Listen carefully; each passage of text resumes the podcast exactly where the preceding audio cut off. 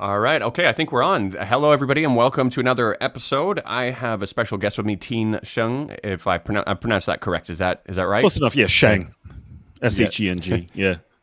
Got it. Okay. Uh, so um, we're, today we're going to be talking about the um, Wall Street bets, the GameStop short situation, and everything like that, which might seem like it's kind of uh, old news to some people, but there's a bigger kind of conversation around well, what what exactly happened? What does it mean? Where are we going from here?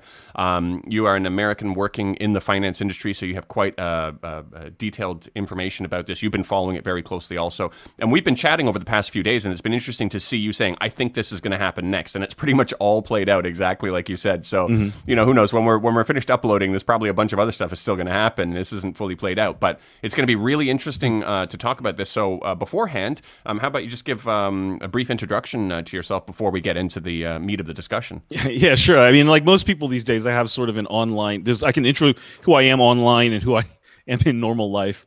Uh, like you okay. said, I work in you know I work in the finance industry, so I've always had you know I've been following it because of that. I used to work. I'm, I'm in private. I'm in the private sector now, but I used to work at the SEC. Uh, and okay. so I sort of have like a regulatory background as to like probably like what they're thinking over at the government about all this. So you know, and I also, uh, you know, am terminally online as well on Twitter, and uh, we also have me and me and me and some friends put together an online publication and podcast called Plan A.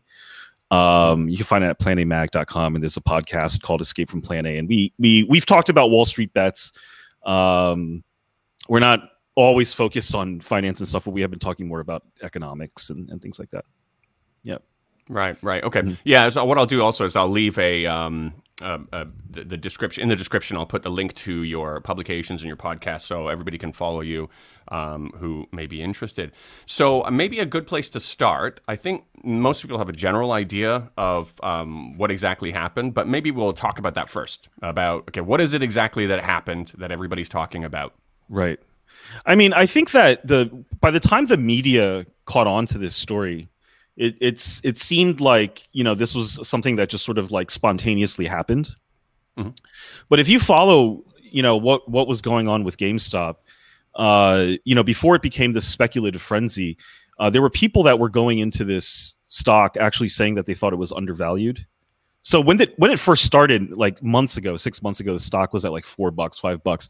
There were people on Wall Street Bets, which at the time was a small, much smaller uh, forum than it is now. I mean, it groups it grew to like 8.5 million people over the course of a few days. But at that time, you know, and I wasn't around for this, but I, looking back, there were people who were trying to invest in GameStop because they thought it's too quick to say that GameStop is just the blockbuster of video games in a Netflix mm-hmm. world, right? That there were there was a new management team coming in that had uh, new ideas as to how to generate revenue and how to you know enhance the brand. And so that people were like legitimately thinking GameStop was an undervalued stock, right? And this is at four right. or five dollars a share. Uh, and just this was like question. Mm-hmm. Uh, yeah, just a quick question. So at that point, and, and maybe sorry to interrupt you, maybe you were going to mm-hmm. mention it anyways. At that point, were the shorts from the hedge companies already in place while they were having this discussion? I think they were. No, see, no one really knows what the short positions are. Those aren't really publicly reported. So you have to kind of guess as to what the short positions are. The SEC will publish a li- like the the short interest uh, that I think is as close to official as it gets, but that's only I think one twice a month, right? So there's okay. definitely no real time data. Uh, there's some data coming in from market that is an estimate based on like the number of sales that are marked short, but that's both an unreliable figure and it has you have no idea what the net short position is. So you have to, it's not see that was that's been a problem the whole time. But they did figure out, I think, through some of the regulatory filings of this Melvin Capital, which hmm. is uh, a hedge fund. I would not call it a short fund. They don't specialize in short selling. They're a highly levered fund, uh, but they wanted to short this stock and I think it's you know they they caught on to the fact that they probably, given all the information that they knew, uh, that they could know, that this that they were shorting GameStop uh, to the point where I think they had taken a short position in more shares than were publicly available. So all of the stock shares that make up the what they call the public float, like what's available for trading, let's call it 65 million shares of GameStop out there in public circulating in one form or another, that they were probably short something along the lines of double that or one and a half times that, something crazy. Pe- people didn't even realize you could do that.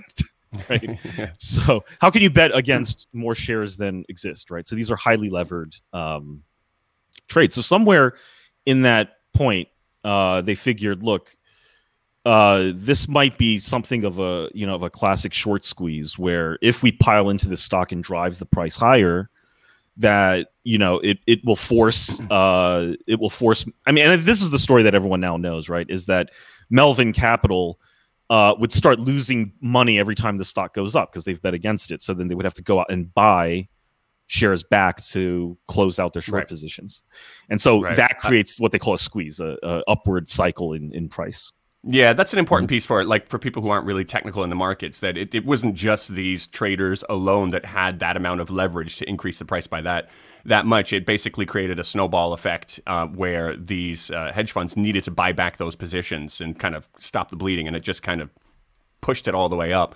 Mm-hmm. Um, but yeah, so uh, there seems to be a point then, uh, I guess, where it evolved from just based on the fundamentals, people saying hey, listen, this uh, I think this is undervalued.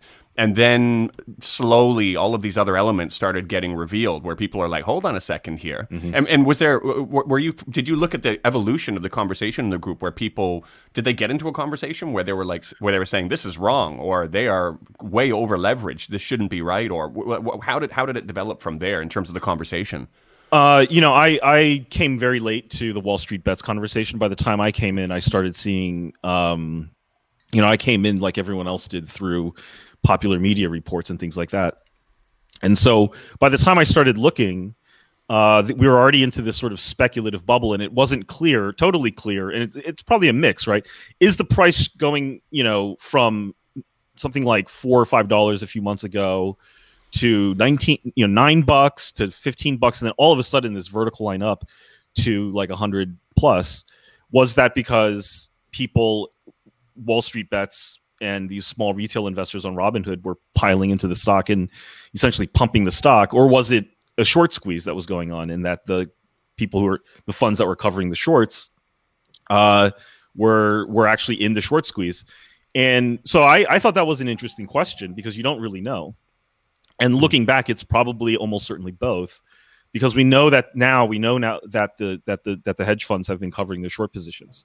So the but what was interesting though was that the conversation on on Wall Street bets was to say, look, we're this like you know they they liken themselves a bit to like the uh to the apes in Planet of the Apes, where you know they're like heavily out out gunned and and stuff, but they know that you know if apes stay together, you know apes are strong, right?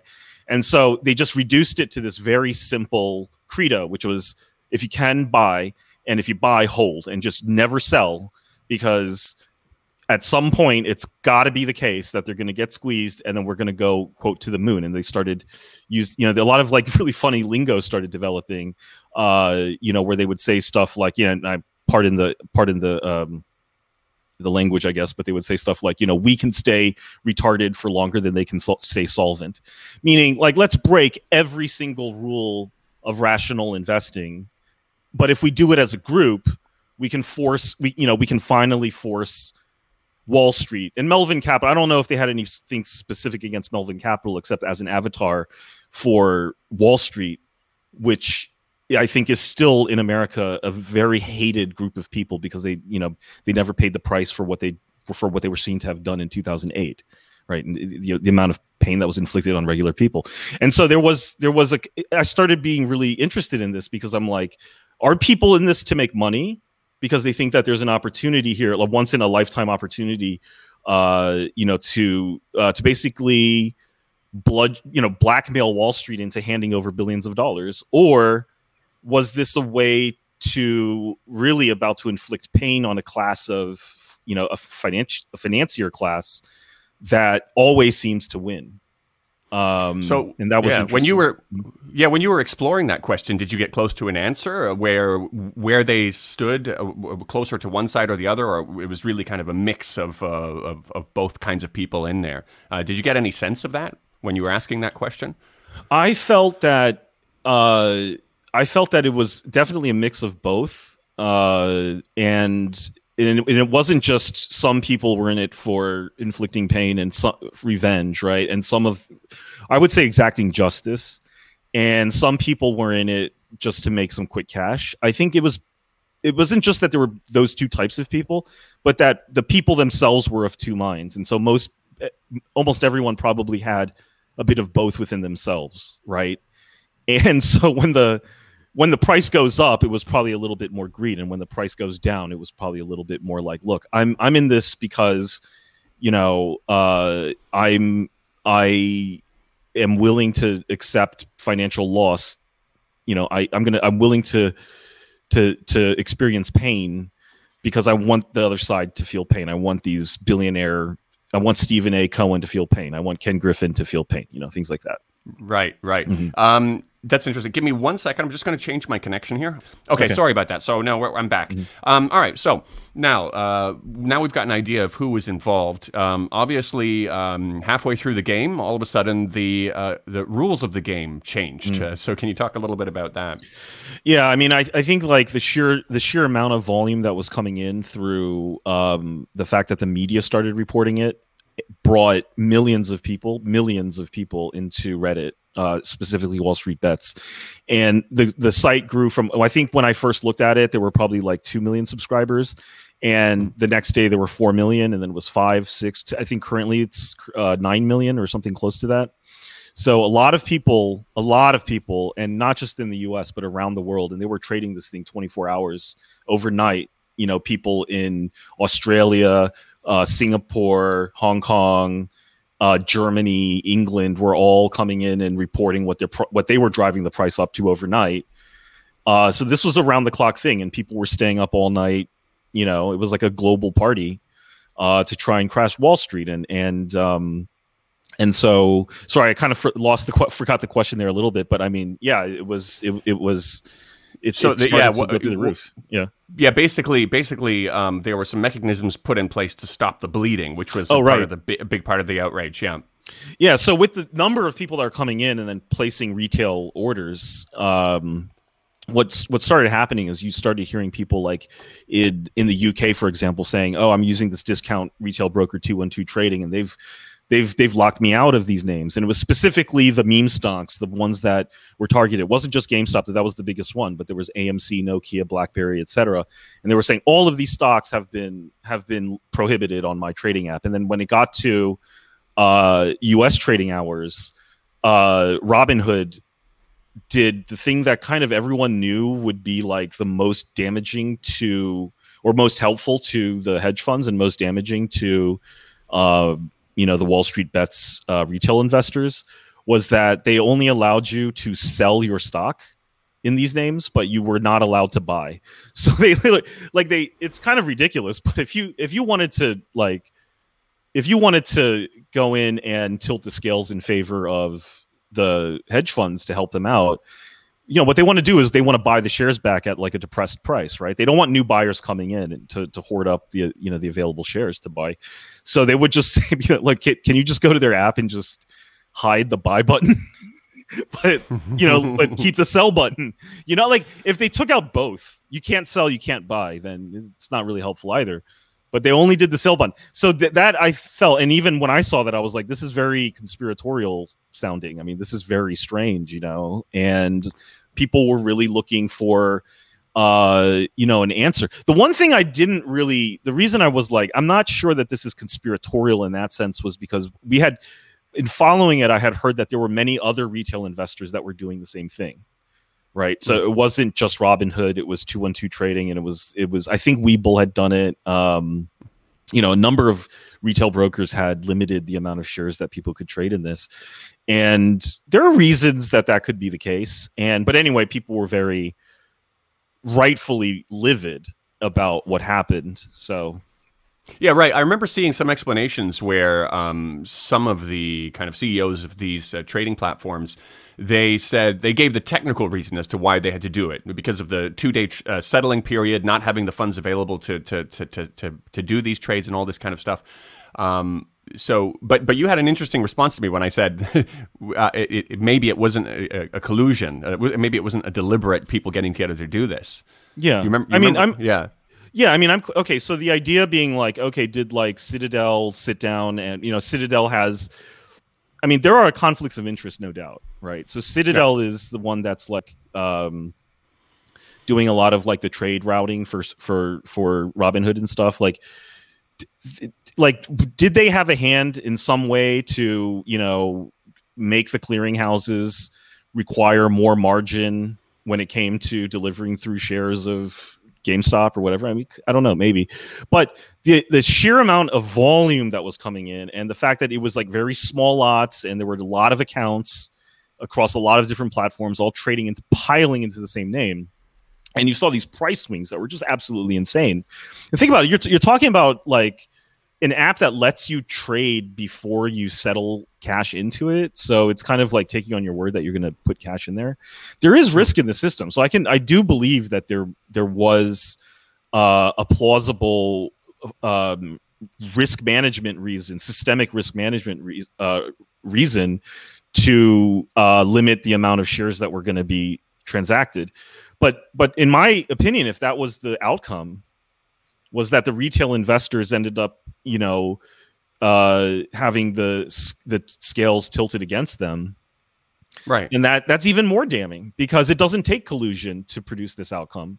The system as it normally works is already tilted against the retail investor. So if it turns out there was no collusion, I think the, the outcome's even worse because the next time this happens, through normal functioning of the market, retail investors are going to get screwed again right? So yeah, yeah. I mean, that's that's a really important point. There were no mm-hmm. mechanisms in place for these uh, hedge funds to short more than what was available in the market, mm-hmm. but now there's mechanisms in place to um, let them to to make these absolutely crazy trades and the system is designed in such a way that they'll only bleed out to a certain point and then all of a sudden it's going to you know the buck's going to stop on the retail investor i mean it, it, it, it, definitely seems like the whole system is designed um, to benefit one group of people. Mm-hmm. Yeah, I think, and I and I think there's going to be a lot of fallout from that, and you know, and it's kind of sad because Robinhood is going to go down, and I don't think Robinhood is necessarily like the greatest actor here, but there's a lot of firms out there like Citadel, I think, uh, and and and and um, SAC Capital and all these like you know the tiger cub hedge funds and all these like supremely levered funds that totally you know uh introduce tons of risk into the system and you know they're gonna they're gonna make out with profits and and uh, they're fine, but Robinhood, um, which I think tried to democratize finance, I'm I, I'm not a fan of Robinhood. I don't use Robinhood, but I'm just saying like if the one firm that's going to go down for all of this activity is Robinhood, I mean, right. People are angry at Robinhood, but if you take the long, the longer view, that's kind of upsetting too, right? I mean, yeah. it's it's the retail it's the retail broker that has to go down, but all of the of all the systemically yeah. massive firms that profit from this all day, they're fine. I mean, it's the it's the perfect scapegoat, especially with their name, also Robin Hood, and, and yeah. this is what you're going to end up doing. I mean, it's it's it's the yeah. perfect person to pin this on, and I mean, uh, you know, I'm just thinking like how this whole system works. Um, I mean, a shorting, um, from what I've understood from all of my friends who do trading here in China, where I'm located, shorting mm-hmm. isn't allowed on the market here. It's not done. Uh, but it's a really, I mean, it seems like it's a predatory practice to begin with. I, I remember um, seeing some of these uh, actors in the U.S., some of these funds, uh, they'll do. There was one particular guy. He would, what he would do is he would, for example, short a medical stock, and then he would go out and he would dispute their patent uh, to mm. drop the price of the stock yeah. and profit a lot while the people who are waiting for those medicines to come out are suffering and not getting their medicines in time. Now, uh, the, the SEC and, and, and, organizations go after people like that for shorting and distorting, but there's nothing that happens in the market in the meanwhile to all of a sudden change the rules to limit the damage. I mean, shorting, and you, you have these, uh, I, I, believe it was George Soros also who went and, and shorted the Thai baht and kind of destroyed their currency uh, through these, uh, yeah, shorting um, kind of uh, mechanisms. And, and now all of a sudden, because you were saying, I, I didn't realize there were so many people around the world participating in this GameStop thing. But when you were saying they wanted to inflict pain on Wall Street, also, maybe some people be like, oh, well, that definitely is something that needs to stop if foreigners are getting involved and wanting to crash Wall Street. This is what they've done to foreign currencies all along. Yes. Um, yeah, I mean, what are you? What I mean, what are your? Thoughts I'm actually curious. Also, what are your thoughts in shorting in general and how this whole system works from that point of view? I mean, it can be done. I mean, it's it's not. I don't think there's anything inherently. It's a tool. It's a financial tool, and mm-hmm. there's nothing inherently wrong. I don't think with shorting in the sense that there are ethical short sellers.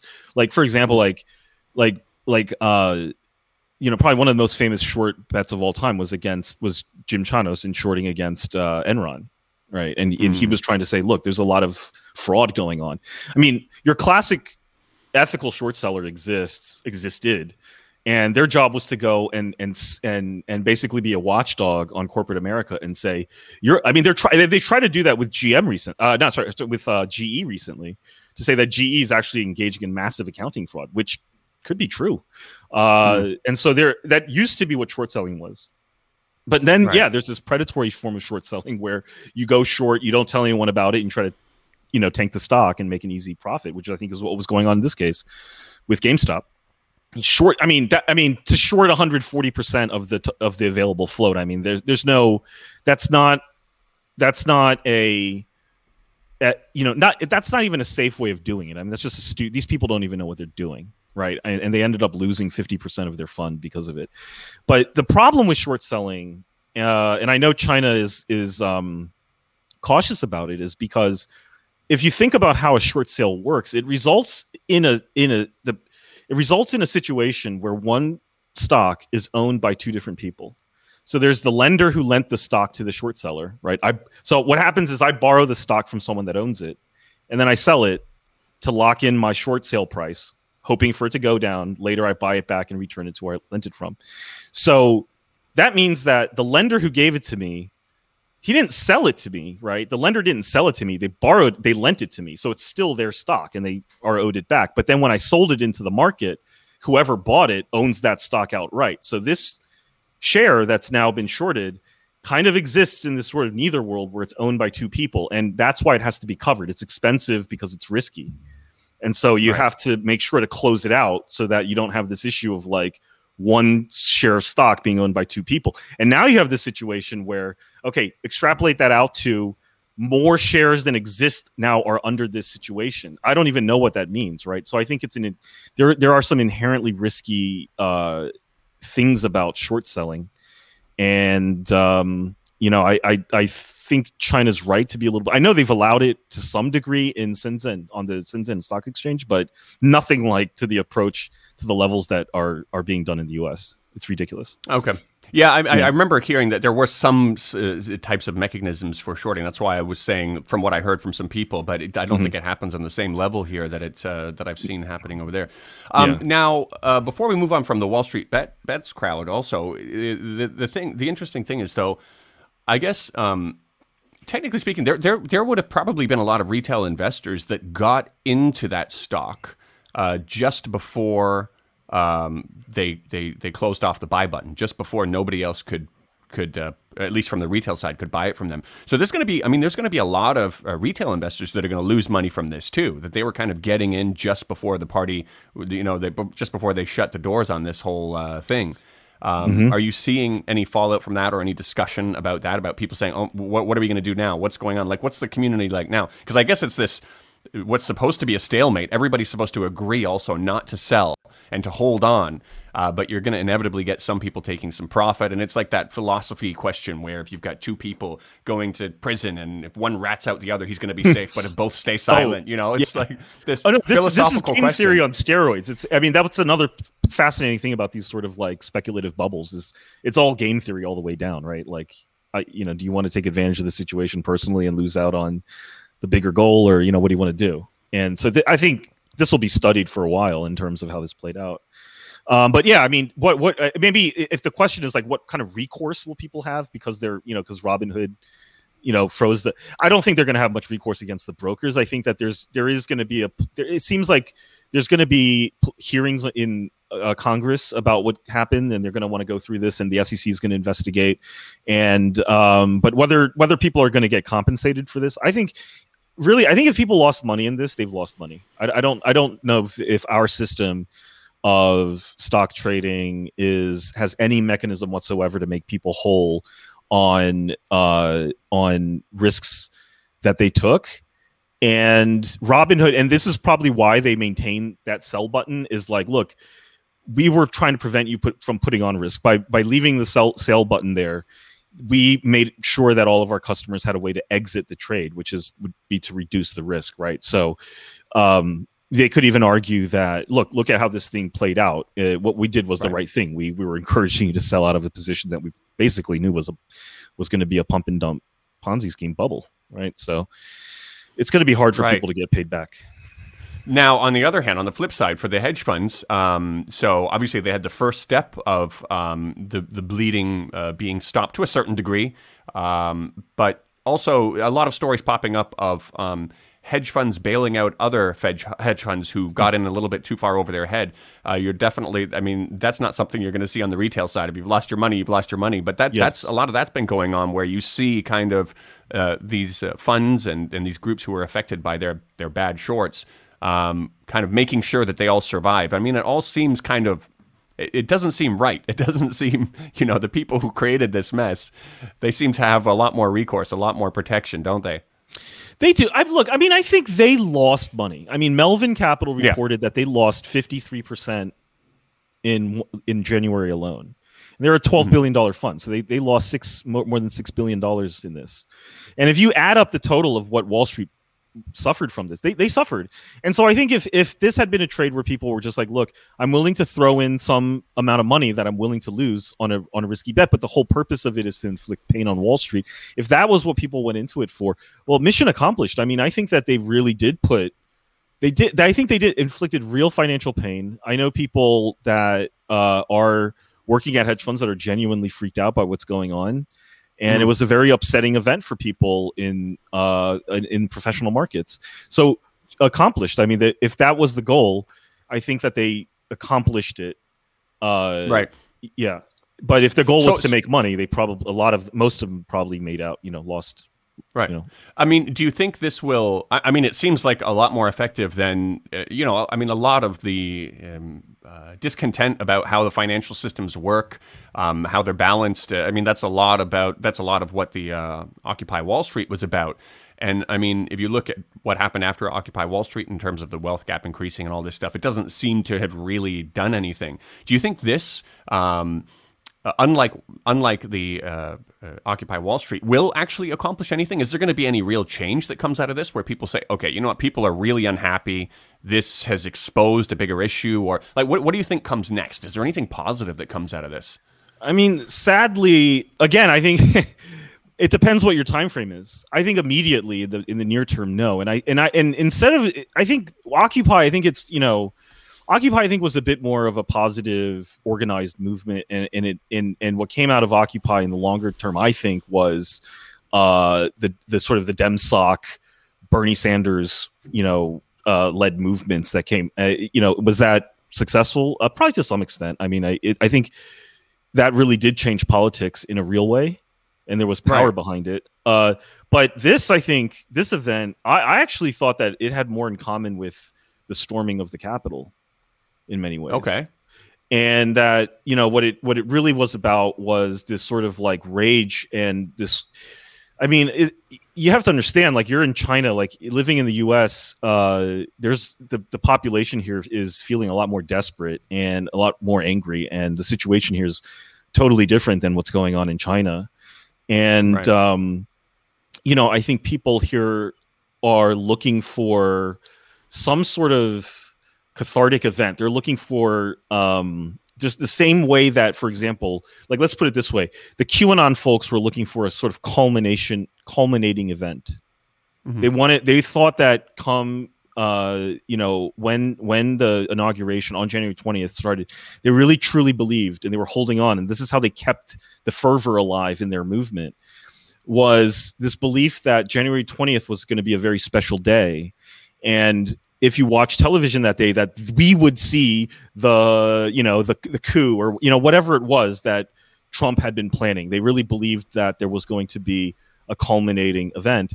And you know, you saw this here too. You I mean if you follow the if you follow what they were saying online, they really believed that if you just held on despite losses, despite if you bought in at $350, it doesn't matter, and you're down to 190, hold on because we promise you that. And then they come up with any number of explanations, all of them probably lies. Like, oh, we found out that they have a huge option position that if it blows up, if it, if it, if it gets called on Friday, Friday will be the day that the infinite infinity squeeze happens, and we're going to have you know you can sell your stock for 10,000 bucks if you want. You're going to it's going to change your life. So they were you know it was the same thing where they were it was a group of people maintaining faith hope in mm. in change. Faith that something would finally change. And right. and not just in a vague term but specifically on this day and people wanted to believe that. And and i think the psychology uh, that was driving that the wall street bets thing is every bit as disturbing and sad as what drove people to storm the Capitol or to or to buy into a conspiracy theory like QAnon.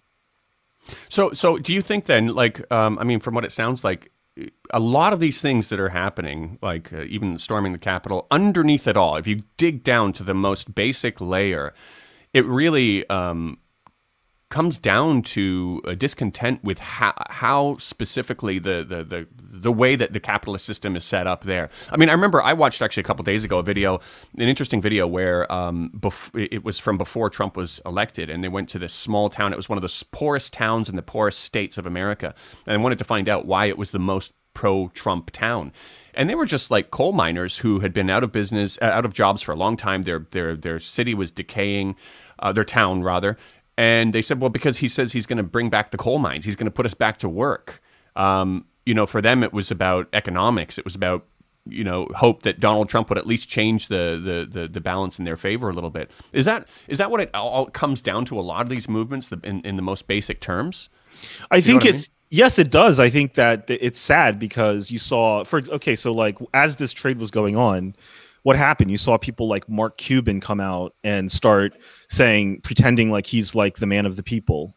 And he's going on CNBC saying, like, hold. Yeah, he starts adopting the language of the crowd, right? Like, diamond hands, hold, you know, hold you apes, right? And the crowd goes crazy because they're like, oh, it's one of us. It's Mark Cuban's defending us on TV. He's a, he's a, he's a billionaire. Uh, you saw Jordan Belfort, Jordan Belfort, the Wolf of Wall Street, come out say, "Oh, I'm so proud of you guys. You know, you guys are doing what I could never do. This is what I always want to do with my career." You saw hucksters and scam artists come out of the woodwork to capture the energy and the potential for profit and fame. Uh, when you see eight and a half million people starting piling onto this, you see the uh, charlatans come out and try and co-opt the movement and that's what Trump is. That's what Trump was for these people. He was a Mark Cuban type that saw all the fervor and all the discontent, and he tried to step in and appropriate that for himself. And the people who get hurt uh, are the people who want to believe so bad that they will think that a Mark Cuban or you know a Jordan Belfort could actually be on their side. Right. And you know, but, and so that's the danger. And at the end of the day, it's going to be the same people that were thrown under the bus always before that are going to be thrown under the bus again. It seems like. I mean, mm. it, it, just seems like for me. I mean, um, the the thing that's scary for me when I look at um, the American political system, at least from the outside, is just how much money is involved in it. Uh, how much money is involved in politics. I mean, the the, the people who uh, sponsor a lot of these politicians are the, the same people that um, these groups, uh, these grassroots groups, are trying to fight against. Um, I, I, I, just, you know, I mean, you, you say that, sure, from the 2008, uh, the from the Occupy Wall Street, all this stuff, there's some good things that came out of it. You got, you know, Bernie Sanders, you've got, but at the end of the day, when, uh, I mean, I don't know if you were following, for example, the AOC force the vote situation. I, you know, I when was, it, when yeah. It, yeah, when it when it came down to the wire, when she had an opportunity to leverage her vote um, for the Speaker of the House to force a vote on Medicare for all in the middle of the pandemic. She she backed down from it, saying, well, you know, we've got to preserve our political energy or whatever it is. But then when it came to um, impeaching Trump, she said that, well, you know, it, it doesn't matter if it's useless. It's about sending a message. Mm-hmm. Well, well, what about sending a message about healthcare for all during a pandemic? I mean, these are the kinds of things that would start to probably help uh, a lot of these people who are discontent with the way that the capitalist system is particularly playing out. I know what it, I mean. Basically, what I'm trying to get to with going through some of these thoughts is: is there really any hope for change? If, if there is, how does it happen? Is there any is there anything happening that looks like it's going in that direction? I mean, you know what I mean? I mean? I th- yeah, no, I do. I think that's a really good question, and I think that the the force to vote and and, and AOC and that that that controversy being like you know, was AOC willing to go against her party and with, you know, possibly threaten the reelection of Nancy Pelosi to the House speakership, um, and and and basically forcing the issue of Medicare for all onto a floor vote? And um, you know, her response was, "That's bad strategy. Th- this is not how you accomplish, you know, reform within the system." So the question is, is that the way about it? Because I think she's right on that front. I don't think that there was any uh, tactical advantage to doing what Jimmy Dore wants to do. But what in my mind, I don't think Jimmy Dore gives a shit about change within the system. I don't think you know, and I think more and more people, what, what you're seeing is a loss of faith in institutions, and people mm-hmm. don't believe that Congress is going to have the answer one way or another. What they want to do is storm Congress and they want to and they and they want to tear down institutions because they don't believe in it anymore. I don't know if I I mean I don't think the answer is necessarily to tear down institutions, you know, or to cause a financial crisis by willfully going out and trying to uh, you know, create systemic risk that cannot be managed in a system and so then we will all experience a catastrophic recession or financial crisis. I don't know if that's a good thing. But I think that on the other hand, I don't think people have any hope that Wall Street will ever be on their side. And I don't think people have any hope that Congress will ever be on their side. So people, Americans are, you know, we're stuck in a catch 22 because it's like we're never going to get what we want through organized, constructive, uh, you know, uh, activity. I mean, look at what they did to Bernie. I mean, that's as legitimate and mainstream a movement as you can think of, and they and they uh, crushed him two elections in a row. Right. Uh, in New York, we I mean we had a huge rally for him in Queens. I didn't even get to vote for him because by the time the primary came around to New York, he was uh, you know was over. And so um, the the way that elites in America have held on to power has so destroyed the basic uh, trust in or faith in institutions that they're almost forcing people into the hands of people like Trump and into the hands of people like the you know charlatans like the ones that you see on TV that are trying to now capture you know, like you know I mean who else is doing it? Like um uh what's that guy on Fox News? Uh I, I always forget his name. Uh well, anyway the, these people in um uh these people in media uh they're always in media. They're always able to get their names in front of populist discontent and say the cool thing, the say you know mm-hmm. say the lingo, and suddenly it, it, you're like, oh my god, this guy's just like us. He hates the system just like us. It's unbelievable, and he's on CNBC. This is un- unreal.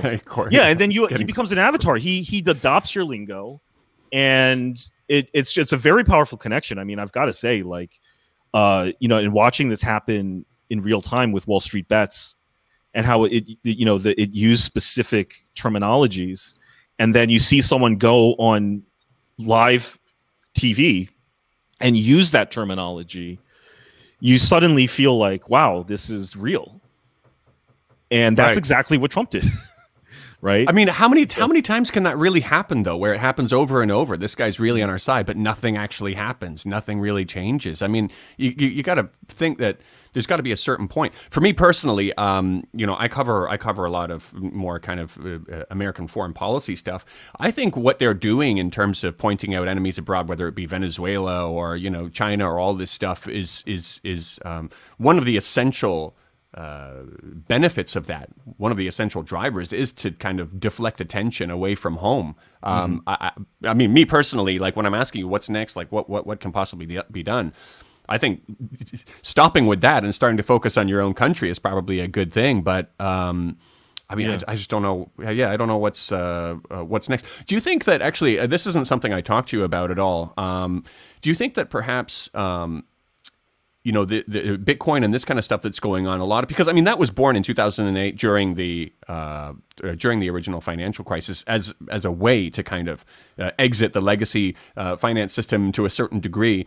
Do you think a lot of people are looking at this? I don't know what your thoughts are on, on cryptocurrency, but they're looking at this possibly as a way to exit this system. Maybe it's ironic because a lot of the hedge funds, uh, Visa, PayPal, all of these people are getting in ahead of the curve now. They're getting into it now. But what, what are your thoughts on, on that? Is that a possible thing where people, because obviously I, am not sure how familiar you are with Bitcoin, it's got a fixed uh, inflation rate and all this kind of stuff. Yeah. Is there a possible thing there that could, uh, you know? I mean, I mean, if you look people? at the price, if you look at the price, I mean, it, it sounds like it's real, right? And if you look at the the kinds of investors that are going in, and there's institutional uh, interest in it now, and, and not it's not all speculative people like Michael Saylor, if people if people know that name, but um, it's not just people like Michael Saylor, who's a bit of a who's a bit of a kook. Let's be honest, uh, but it's some you know it's some uh, it's some more uh, conservative type uh, investment investors that are going into it. I think, but you know, it's hard to say. I've I've been thinking about Bitcoin more and more. I don't own any Bitcoin. I don't own any crypto, uh, and I think there is a definitely a very scammy uh, tulip mania uh, aspect to crypto. But on the other hand, you know, I think like when you know the question may not be is crypto is is Bitcoin a scam. The question might be is the American financial system uh, safe. A bigger scam. Yeah, is, is it, it, a, bigger, bigger, scam? bigger scam? exactly. right, which which is the bigger scam, right? And that might be the question. And I think that um, people are. I think the idea that the U.S. financial system is uh, operating at a red line that is not safe is not a fringe view at all. Uh, you know, a lot the I, I, think the mainstream view now among you know among the intellectual class that actually you you could you you should or could take very seriously is very concerned uh, about the American monetary system, financial system, and the safety and soundness of it, um, and that makes Bitcoin seem a little bit more not so crazy, right? And I think yeah. if the U.S. financial system was working as in a normal sense and that it was safe, yeah, it's probably tulip mania but who knows? I don't know. I don't know. Nobody knows the answer because it's path dependent on what people collectively decide it is. But for yeah. me personally, I have always thought it was scammy until lately, and I'm like, maybe maybe it is for real. I don't know. Yeah. Yeah, I mean, it's uh, it's some, I don't really talk about uh, Bitcoin on my channel because I, I realize that a lot of people are, are in the same mindset. They think it's scammy. I mean, it's mm-hmm. been around for ten years. It's got a fixed monetary policy. It's uh, decentralized, not controlled by a central. And at the end of the day, when you look at the history of money, it's a matter of deciding what are you going to assign value for. Exactly. You know, a lot of people, yeah, a lot of people are looking at gold as an alternative, but for the most play, uh, part, um, it still relies on the system where you know you, nobody's buying physical bars of gold and, and storing it in their house. You still uh, um, rely on institutions, whereas you know Bitcoin, if you own your private keys, you own that that Bitcoin.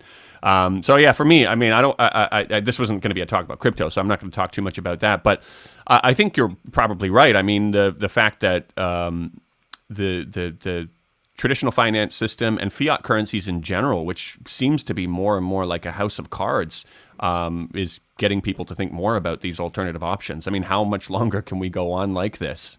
Is really my question, you know. Well, it depends on the economy too. I don't know if there's anything necessarily wrong with fiat money per se, and I think that the the um, I think the view that fiat money is inherently bad is probably not not is going a little too far. But I think that when fiat money is abused the way that it gets abused mm, in the United right, States, right. and that when you have an economy that's basically like not it's not a productive economy anymore. Like all we do is is consume, and it's not it's you know we don't there's no material economy left, right?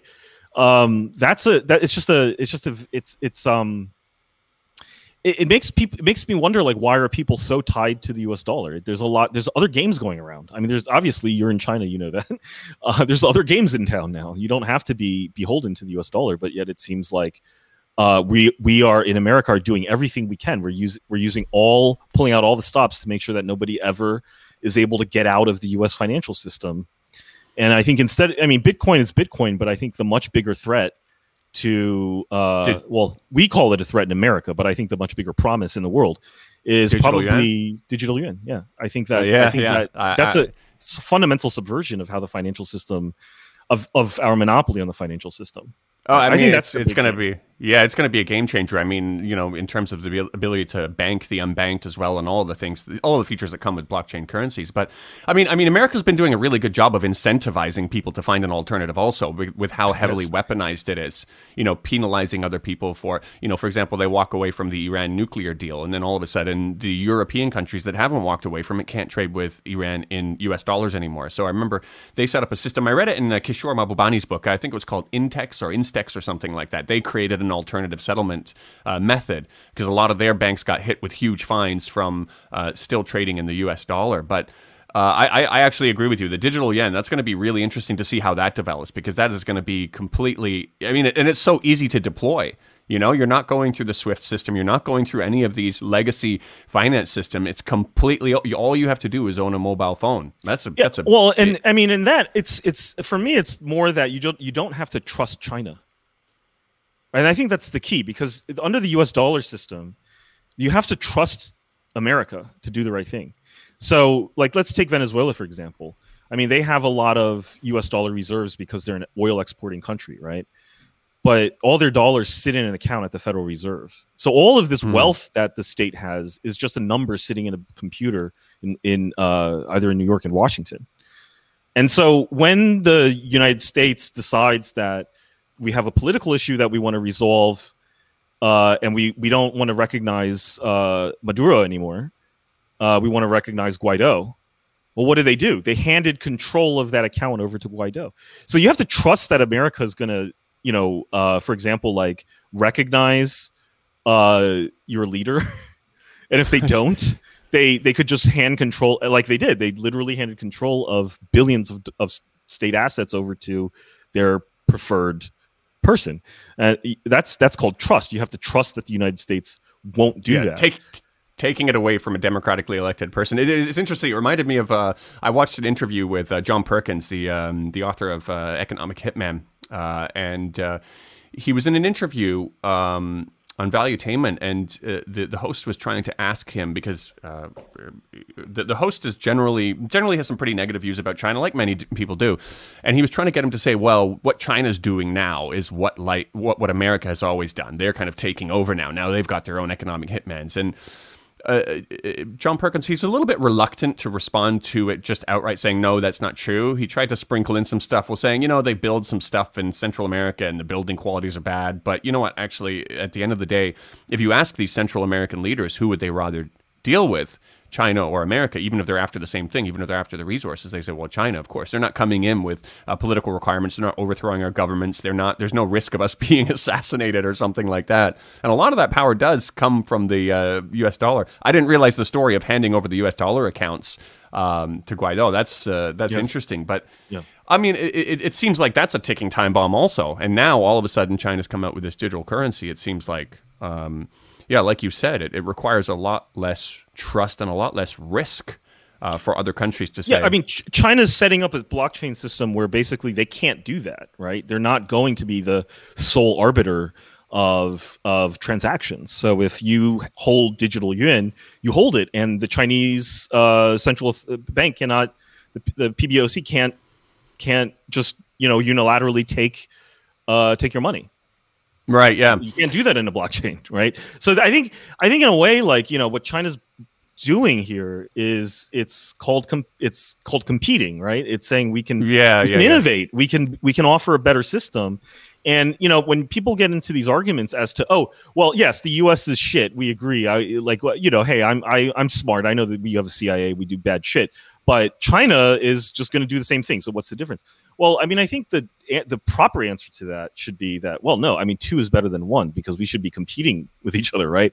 Like if you know we talk about like debt uh, debt trap diplomacy and stuff. I mean, okay, yeah, China lends money to uh, countries that may not be credit worthy to pay it back. The question is, are they offering? Is it better to have two lenders in there competing for these contracts, or, right. or just one? So, I mean, I, I think, I, I think that's yeah.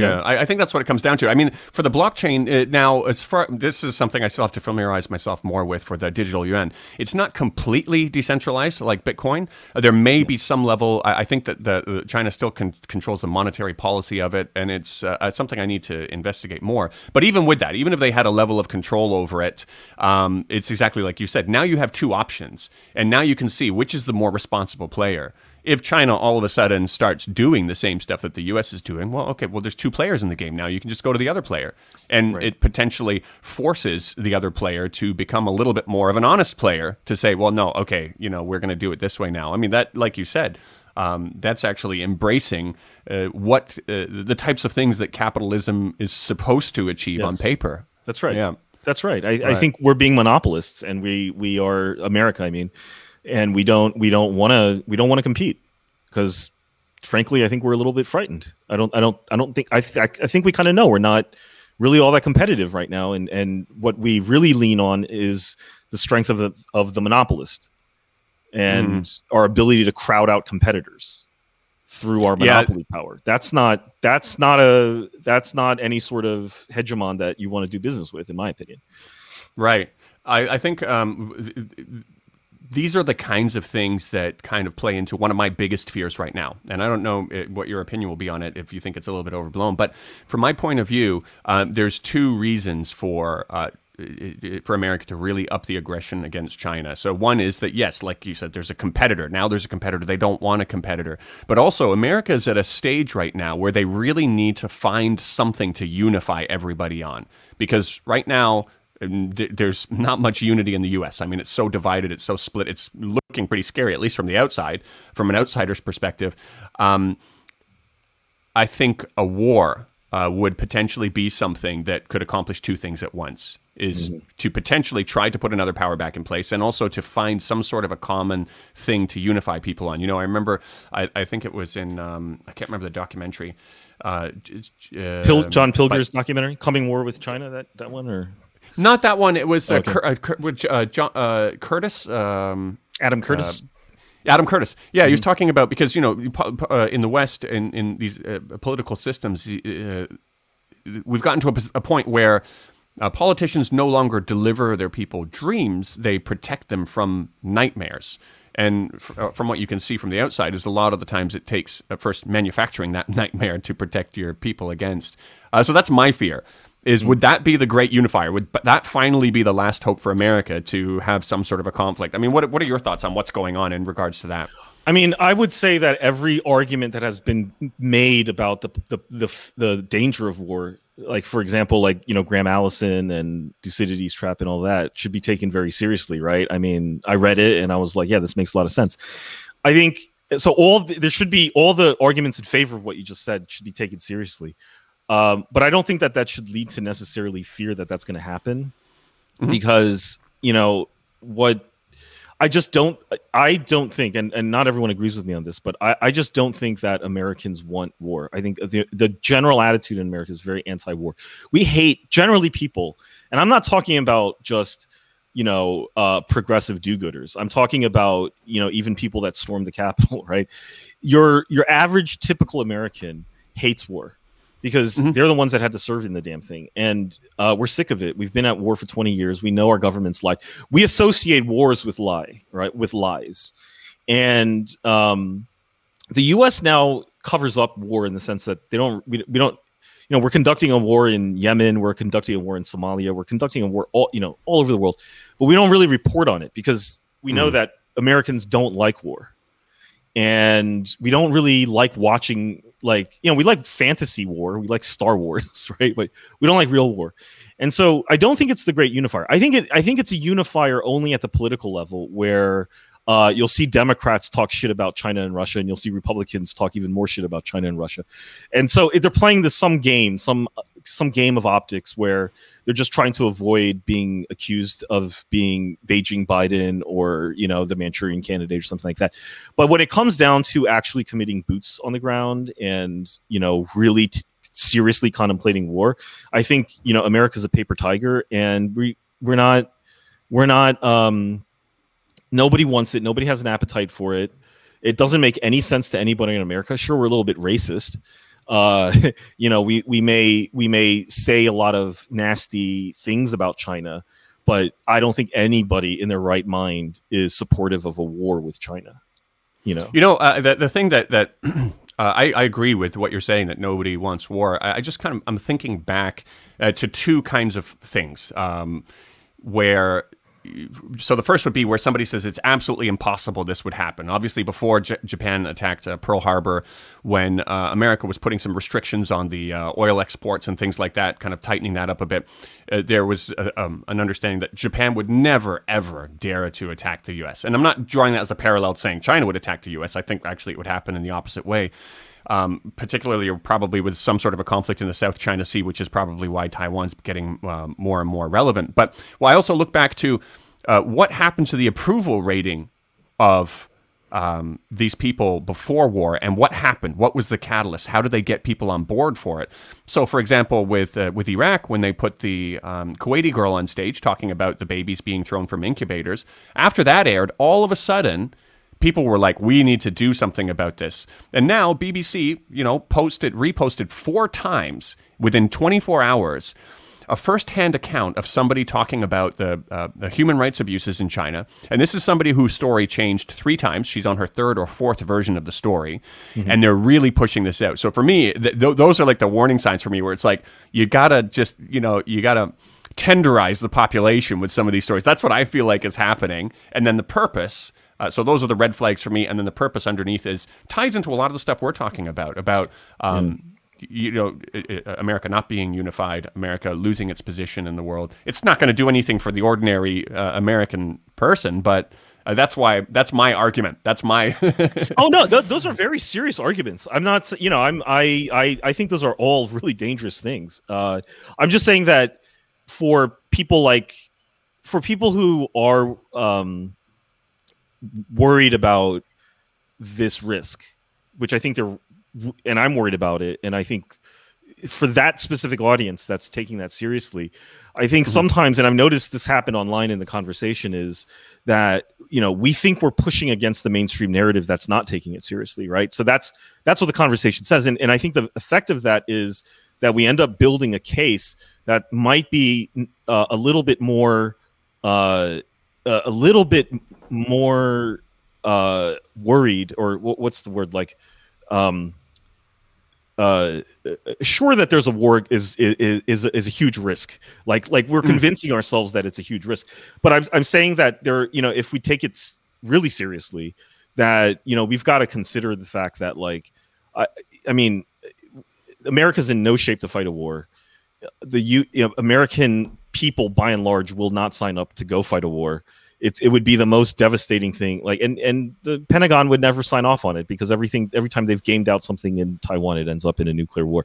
So it's just it's not you know it's not invading. Uh, it's not liberating Kuwait. It's not the same operation. It's not invading Iraq or Afghanistan. This is a existentially big. This is big time. Yeah. Yeah. Yeah. Yeah. And and, and I I just don't. Uh, I think that the what it would take to tip that rock over while yeah i mean some fucked up thing can happen in the south china sea but like i, I would it just seems so fantastical that that would happen that i don't at least i don't really wait yeah. for the i don't expect it to happen let's put it that way well yeah i i i, I hope you're i hope you're right um mm-hmm. and that um but I also hope that some people kind of jump on this uh, uh, uh, level of concern earlier rather than later because it seems like we're just getting closer and closer to a point where you just need one small catalyst, one small spark to just f- take all of this built up aggression and turn it into something that nobody wants and nobody to- ever expected.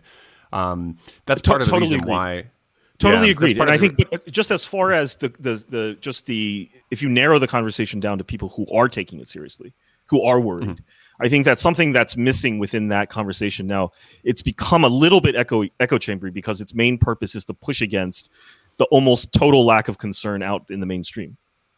Right. And I'm just saying like it, you know, for a serious conversation to develop, it is true. I think that it is there are a lot of things that are mitigating against that. And uh yeah. we we can um take a little bit of hope in that. Right. Yeah. No, I hope so. All right. Yeah. So uh, maybe what we can uh, wrap up with is a little bit about. Um, in the event that uh, war uh, doesn't become the unifier uh, for Americans, uh, and not that it, it, it always necessarily plays out that way, and we've just got to, you know, rely on good old fashioned hard work to fix the problems of America what, what is it that happens next door? What what is it uh, like? What is um, what happens say about the state of capitalism in America? And and what do you what do you personally hope sees uh, it happens from here? I think that's the answer. Is that I don't know if unity is something that's. Ne- I think you know, like you say, okay, what's going to? U- the fear is like, okay, what will unify America? A war with China? Like in the past, every time we need national unity, we go fight a war. And I'm saying, mm-hmm. like now, like I don't see that assumption. I don't think works because I don't think that unity is going to happen. Mm-hmm. And I think that, you know, the reality is that in America, we're so divided in every single dimension. You know, we're divided by race, Uh, we're divided by age. We're divided by geography. We're divided by party, and above all, we're divided by wealth. And uh, there's too many there's too many divisions in our society that we actually need to address that we can't just paper over it anymore with you know unifying slogans or even a mm-hmm. war that we would lose.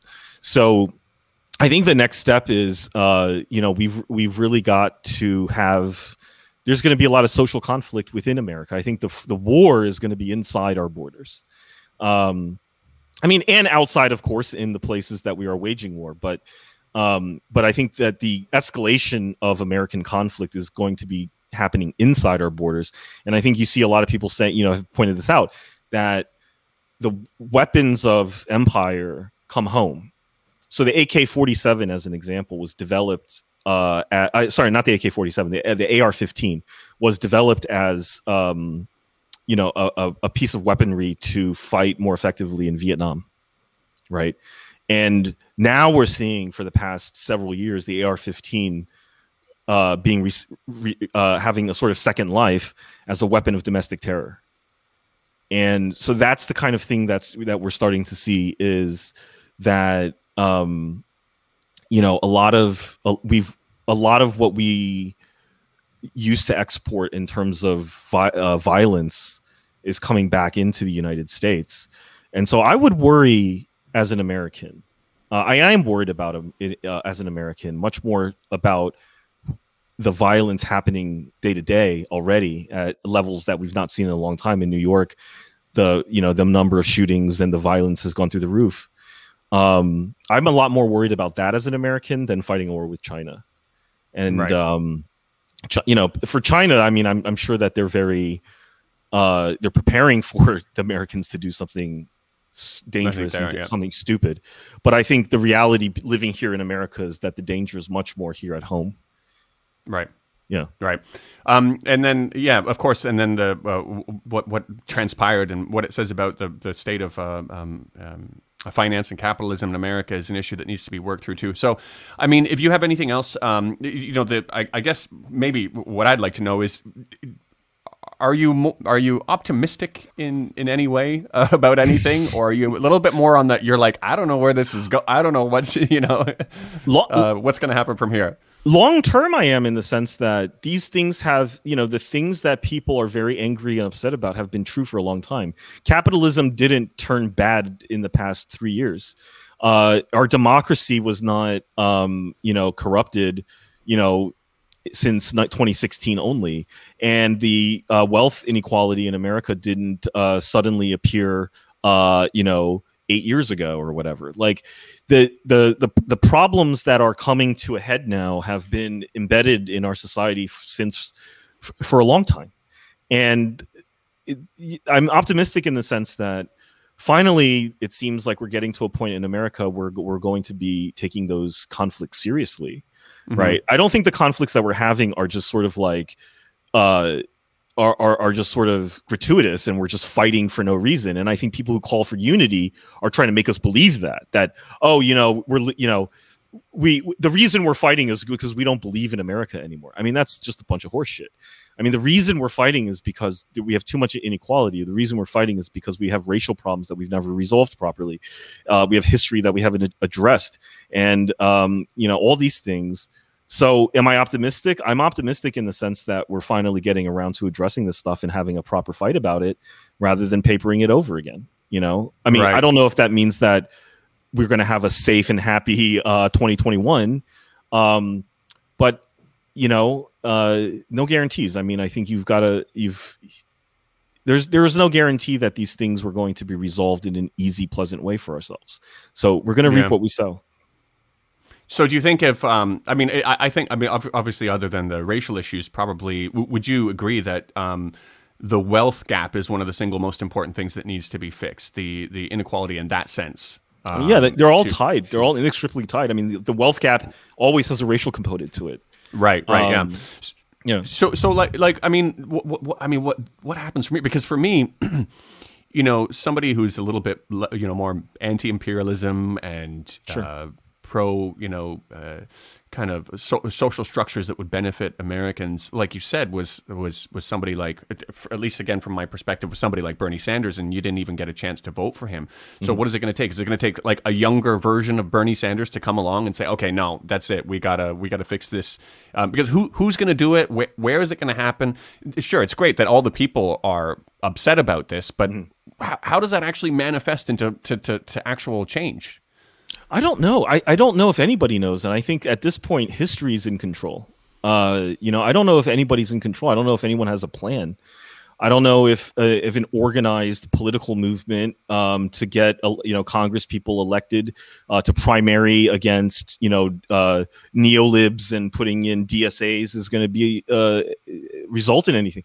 I, I mean, I think we're people are going to try. People are going to have their theories as to what should be done or what could be done, and that's great. But I think at this point, you know, uh, you know, Americans, if they're honest, I think we realize like we are not in control anymore. You know, it, it's like these people in the Wall Street bets. The thing gets bigger than any single person can do. Like everyone's, it, it, it snowballs. It's not under control, and whatever is going to come is going to come. So at this point, I'm I'm thinking like, you know, it's it's better to um, it's better to be prepared and to just sort of kind of interpret what's going on rather than think like I there's anything that we can do about it.